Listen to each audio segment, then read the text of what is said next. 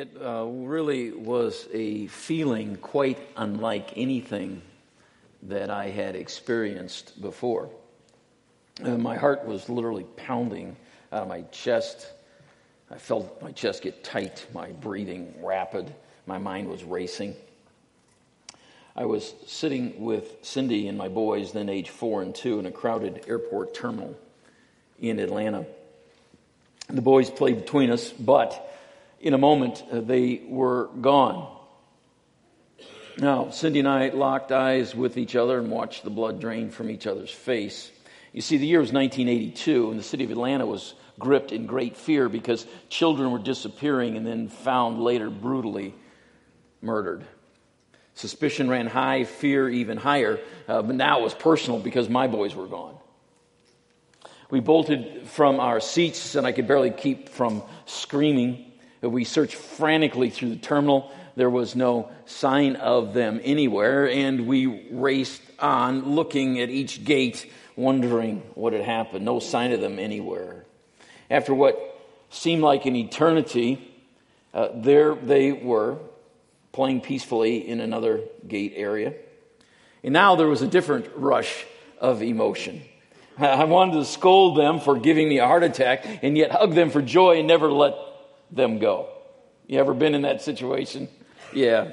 You see, my boys never knew they were lost, but Cindy and I certainly did. My boys mattered more to me than anything on that planet in that moment. And let me ask you this How do you think God feels when his children are lost? He's a father, is he not? And when children get lost, there's something that happens in the heart of a parent that you just can't quite explain. Well, Jesus came as God in the flesh, and we know that Jesus' primary mission was, in his own words, I came to seek and to save those who are lost. That's what he said in Luke 19. So we have for us pictured the heart of God encapsulated in those words of his son I came to seek and save the lost. Hmm. Jesus was all in when it came to reaching out. He was all in when it came to reaching out. But let me ask you again do we really think lost people matter to God? Do lost people matter to God? And so it's kind of a simple question, kind of foundational and fundamental and basic. I, I get all that, but it needs a repeating and reminding in my own life. Lost people matter to God. Say that with me. Lost. Good. And for our text this morning, we'll be in Luke chapter 15. And let's set the stage. One day Jesus was teaching and found himself surrounded by a bunch of sinners. Sinners. Sinners, right? The rejects and the forgotten, the spiritually confused, the unconvinced, the morally bankrupt, the self righteous. They were all there listening to Jesus teach. Anyway, off to the side, snickering and kind of shaking their heads as they smirked and smiled to themselves, were the religious leaders uh, trash talking Jesus in muffled tones. They were complaining that Jesus, this carpenter, here we go again, claiming to be the Son of God nutcase, was hanging out, well, with those kind of people. What kind of people were they? Luke chapter 15, 1 and 2. Tax collectors and other notorious sinners often came to listen to Jesus teach. This made the Pharisees and teachers of the religious law complain that he was associating with such sinful people, even eating with them. Can you believe that? This most intimate of fellowship, he's even eating with these people. well, Jesus knew what they were thinking. He knew what they were saying. By the way, Jesus does know what you're thinking. Are you aware of that? He knows what you're thinking right now. Uh, Matthew 9 4 says, knowing their thoughts, Jesus said. Jesus knows our thoughts. He knows what we're thinking all the time, even before we do. Anyway, he moved over to their holy huddle and he lets loose with these uh, three very pointed and powerful stories. You see, Jesus often told parables. Parables. Parables help us understand God in everyday pictures. Uh, they are heavenly stories with an earthly meaning. And so uh, we kind of listen to the parables, these stories from Jesus. In Luke 15, Jesus told three parables, three stories to give us an idea of what the Father's heart is when it comes to lost people. This is the only recorded time in Scripture that Jesus ever told three parables right in a row like this. The only time. So it's a point of emphasis, I believe, in Luke 15. There's something important going on here. It's the only time Jesus ever did this. He would usually come into a situation, he would size it up, he'd tell this story, and then he would move on, but not this time. He had something a little bit different in mind. Jesus was uh, quite upset over the talk coming from these religious know it alls claiming that uh, you, you really think you're the Son of God hanging out with those kind of people, right? So he goes and he confronts them. And I hear him saying uh, between the lines, listen up, I'm going to clear this up for you guys once and for all. See if you can get your head around this, right? I'm going to give you three stories to give you an idea of what the Father's heart is towards these people I'm hanging out with, these sinners. Okay, let me see if I can explain this to you. So, beginning in verse 3, we read how the owner of a hundred sheep had this one woolly critter kind of wander off. And so he left the 99 and he searches for this wayward one, we read. He kept on searching until he found it. Then he tenderly picks it up, he puts it over his shoulders, and he carries it back to the flock. Then he called some of his shepherd friends and said, Let's party, I found my lost lamb. That's not literal, that's the NLT, the New Living Translation version, which says, let's party, right? Let's party. Something good's going on here, okay? So Jesus continues in Luke 15, 8. A woman had 10 coins and lost one. He's setting this up now. Now, Palestinian women were given 10 coins as a wedding gift. The coins then had a lot of value to them. They both monetarily and sentimentally it was kind of like a wedding ring, but this was the custom of the day. So she turned the house upside down, looking and searching for it. When she found it, she calls all her friends together, and what does she do? She has a party! Thank you. Thank you. You're awake. Some of you, at least. That's good. That's good. Okay. So then there was this guy who had two sons. The younger one got stars in his eyes asked dad for his cut of the inheritance. He has these visions in his head of how he's going to have a good time. So he goes off the big city with his pocket full of cash. Hmm. He found the fast lane, the fast crowd, did some fast living, but his fast friends split real fast when the money ran out. And so, as the story goes on, he's in a pig trough, and that's where he comes to his senses. Sometimes we have to go to the pig trough before we can come to our senses. In fact, that's the only way God can get our attention in the pig trough. That's a different story. So he comes to his senses. He heads home. He says, Hmm, I'm going to ask dad to forgive me. And I'll work as a hired hand since I'm not worthy to be called a son anymore. So his father was waiting and watching for his lost son to return. As the son started to tell his story, dad says, shh, shh, shh, shh. Just let me hug you just for a moment. Just let me hug you just for a moment. It's okay. You're home now. Let's celebrate. Let's celebrate and he throws him a party, right? So here's some observations that I glean from these three stories. Number one, each of these stories, something of great value was missing. Something of great value was missing in each of these stories. The sheep was very important to the shepherd's livelihood, and the coin was critical to the woman's survival, and of course, the son mattered greatly to his waiting father. Now, to his listeners, Jesus' point was clear. And so understand the context. Jesus is talking to the religious leaders who said, eh, eh, hanging out with these people, not good, not good. We're supposed to be separate from them. What are you doing here? You claim to be the Son of God, and look at what you are doing. And his point was clear. He was talking about the people he was talking to. That's why he told the stories. Oh, they got the message real clear. God's love is so large that it looks beyond our sin, beyond our separation, beyond the differences, to see the eternal value of every person created in the image of God. God's love says, even though you're way off track, you still matter to me. You really do. And for some sitting in this room right now, you're way off track. You are way off track right now in your life. But God's love is consistent, never fails, never runs out, never gives up on me, right? And so he's whispering in our ears, You still matter to me. You really do. Wow. Now, lost people matter to God. I need to remind myself again and again and again. Lost people matter to God. In fact, why don't you say it with me one more time? Yep. When I realize how much God cares about everyone, I must confess a lot of times there's a little bit of that Pharisee in me, and other times there's a lot of the Pharisee in me. I'm like, what? Oh, eh, oh, oh, really? Oh. God, you want me to talk to them? You want me to do that? Oh. I recognize that I carry hidden lists of people I don't think are really important to God. Like the lady who just walked through my newly planted grass in my front yard. Why would you do that? The neighbor with a barking dog. Oh, oof. Or the guy who refuses to move over from the left lane. Happened to me again this morning driving in the interstate. Why can't you get over? Slower traffic, keep right. What is the problem with this? Thank you. Thank you. A woman of different religion, or the guy who disagrees with the way I see the world, or somebody that has a little different political leaning. Ooh, ooh, ooh. They don't matter much, right?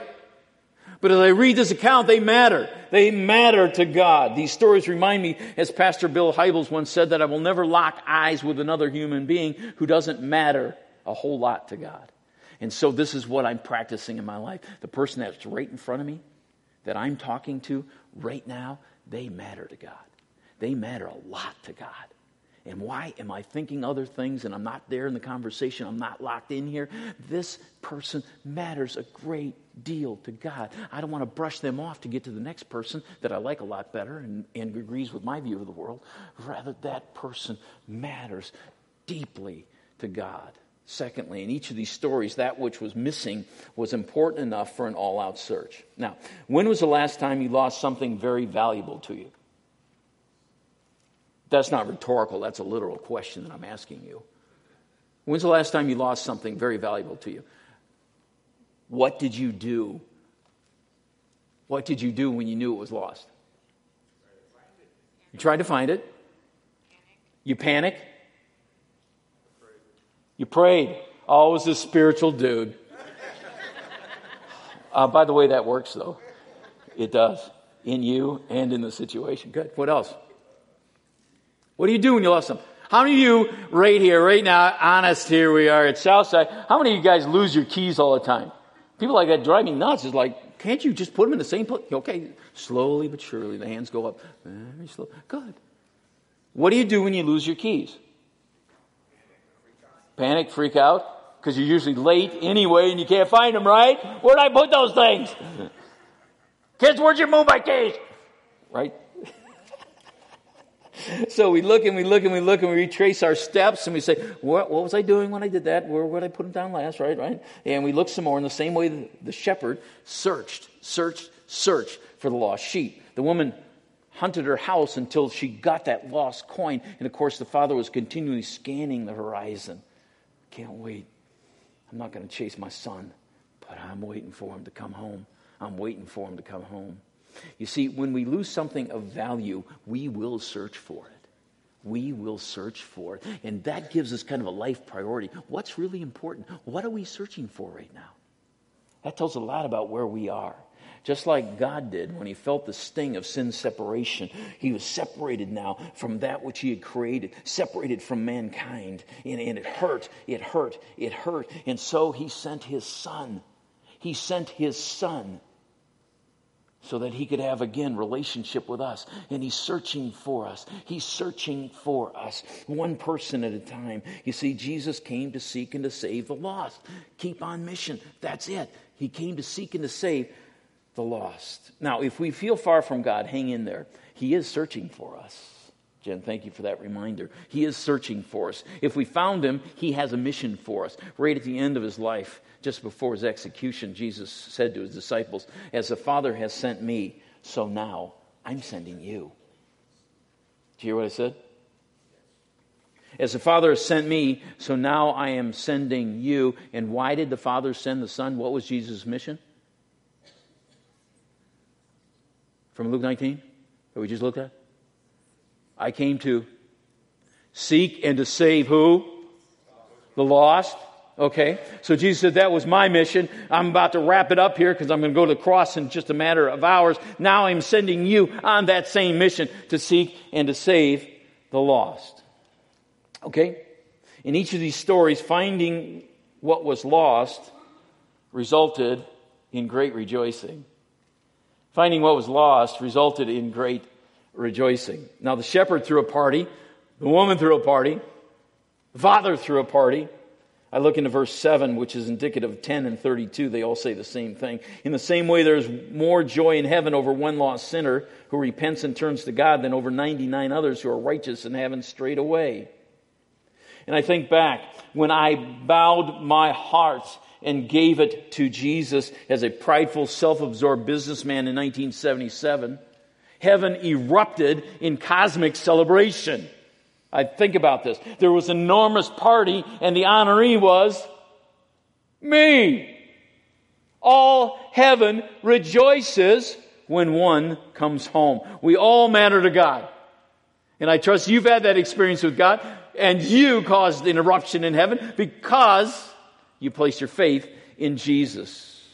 We all matter to God. We need to celebrate like heaven celebrate. And I believe the church needs to learn how to celebrate and party just a little bit more. We're a little too wound up tight, in my estimation. Nah, nah, nah. Okay. On the other hand, sometimes I wonder, and this does trouble me, I wonder if the lack of serious searching for the lost by some of us says that we've forgotten about eternity or we're simply too busy, or we have somehow conveniently made a way for the lost to gain access to heaven outside of what the Bible says. Many today, including some well known evangelical theologians, deny the traditional concept of hell because how could a loving God send people to hell and torment for eternity? But I happen to believe we happen to believe as a congregation that hell exists because the Bible says it does, and that settles the issue. There's no negotiating. God's word never changes. Jesus himself spoke more frequently about the horrors of hell than he did about the glory of heaven. Much more about hell than he ever talked about heaven. I would certainly prefer not having to deal with a place of eternal judgment, uh, of eternal torment, but I'm not at liberty to create my own universe. I exist in his universe. He doesn't exist in mine. And so I submit to what the truth is as revealed through Jesus and the Word of God. Now, Jesus spoke of a final judgment, taught that those who did not follow him would go to this place of eternal punishment. We don't like that. It makes us very uncomfortable. Some of us have had loved ones die and we know where they are and it hurts. So we just don't like to go there.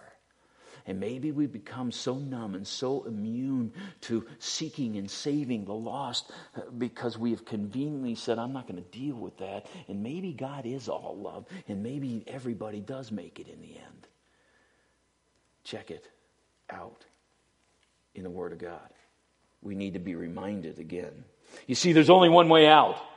There is only one answer. We just sang about him. What is his name? I'll give you a hint. Starts with J, ends with S. Uh, that is the name. And what a powerful name it is. That's why God sent his son, right? Right? Evangelism and mission are our priorities because men and women without Christ, without Jesus, are lost. God wants them to be found. The question is, are we all in? Can we refocus? Can we recalibrate? And to say, just as Jesus was all in, I came to seek and to save the lost. Could that burn within us in that same way? You see, people pass us by every day in the terminal of life. Sometimes we look at them, sometimes we could give a rip. Many are lost. Many don't even know it. What are we going to do? Shouldn't my, uh, my blood run cold just as it did when my sons were missing? Should my heart ache when my family and friends are living outside of the love of God? Shouldn't that stir something within me? We must tell them. We must show them. We must live it out before them. This incredible message of love.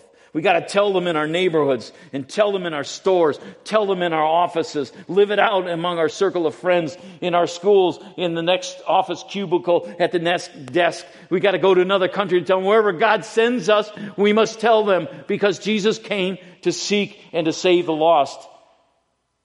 And as the Father sent him, so he sends us. Hmm. Question is, where are we? This week I, and next, I want to lay a theological foundation from the Word of God. That's what we're doing for these next couple of weeks. Understanding this principle again God's heart for the lost. What does God think of the lost? And if God is in us, should we not think that same way? And following that, we will spend several weeks discussing practical ways for us to reach out. I'm loving the fact loving the fact that Christians are retreating in this country. That we're not going to have a Christian president and change America. Not going to happen. Not going to happen. Not going to happen. It happens one person at a time. One person at a time. As we live out the truth of Jesus, and many of you in this room are doing that. And we're going to hear some stories of how that looks in your life in very practical ways, living out this love of Jesus, planting seeds for the gospel. It's happening. But man, imagine if we could do it together as a church and the impact that we'd have. I don't like being on the losing side. I don't like retreating. I don't. You say this name is powerful. Where is this powerful God? Why aren't we seeing miracles? Why aren't we seeing people saved around here? Why aren't we seeing people baptized? Why is the church in general just filled with comfort, malaise, and lethargy? And we're kind of stuck. What's happening? What's happening? So, we're going to talk about this. What does it look like for us in our extremely busy, comfortable lives to say, lost people matter to God, lost people matter to me? How is that going to look? So, this week, a little bit of theology. Next week, a little bit of theology, some practical stuff. Then the next couple of weeks, very practical. We're going to talk as a congregation. How does this look? How can we do this together? And I think you're going to be encouraged by what you hear about what some of the people sitting right here, right now, are doing. Seeds are being planted. Pastor Michael, you want to come up? I, am just uh, uh, really encouraged by uh, this area of growth in this young man's life. He is now seeing his neighbors differently. He is seeing the people in his life differently. God is stirring his heart when it comes to the lost. Not just in Thailand, where he's come from, but right here as he goes about his daily business. What does that look like for him? He's looking at his neighbors now differently. Looking, God, how can I engage? What needs to happen in my heart? Turn this corner, Lord. Turn this corner because I want to be on mission with Jesus. And so I'm really encouraged by you. Thank you. And part of that Pastor Michael, uh, as you're going to be sharing with us some of your own heart a little later in the month, uh, means that we have to be faithful to God in the small things. And as we're faithful to God in the small things, He's going to give us spiritual things. That's what the Word of God says. Right. And I know that you and your family have been uh, faithfully giving to the Lord. That's been a spiritual discipline and practice in your life. And God has blessed you because of that. I'm looking forward to the day when God's going to bless you in even greater ways because of your faithfulness to be on mission with Jesus. It's in your heart. It's in your heart.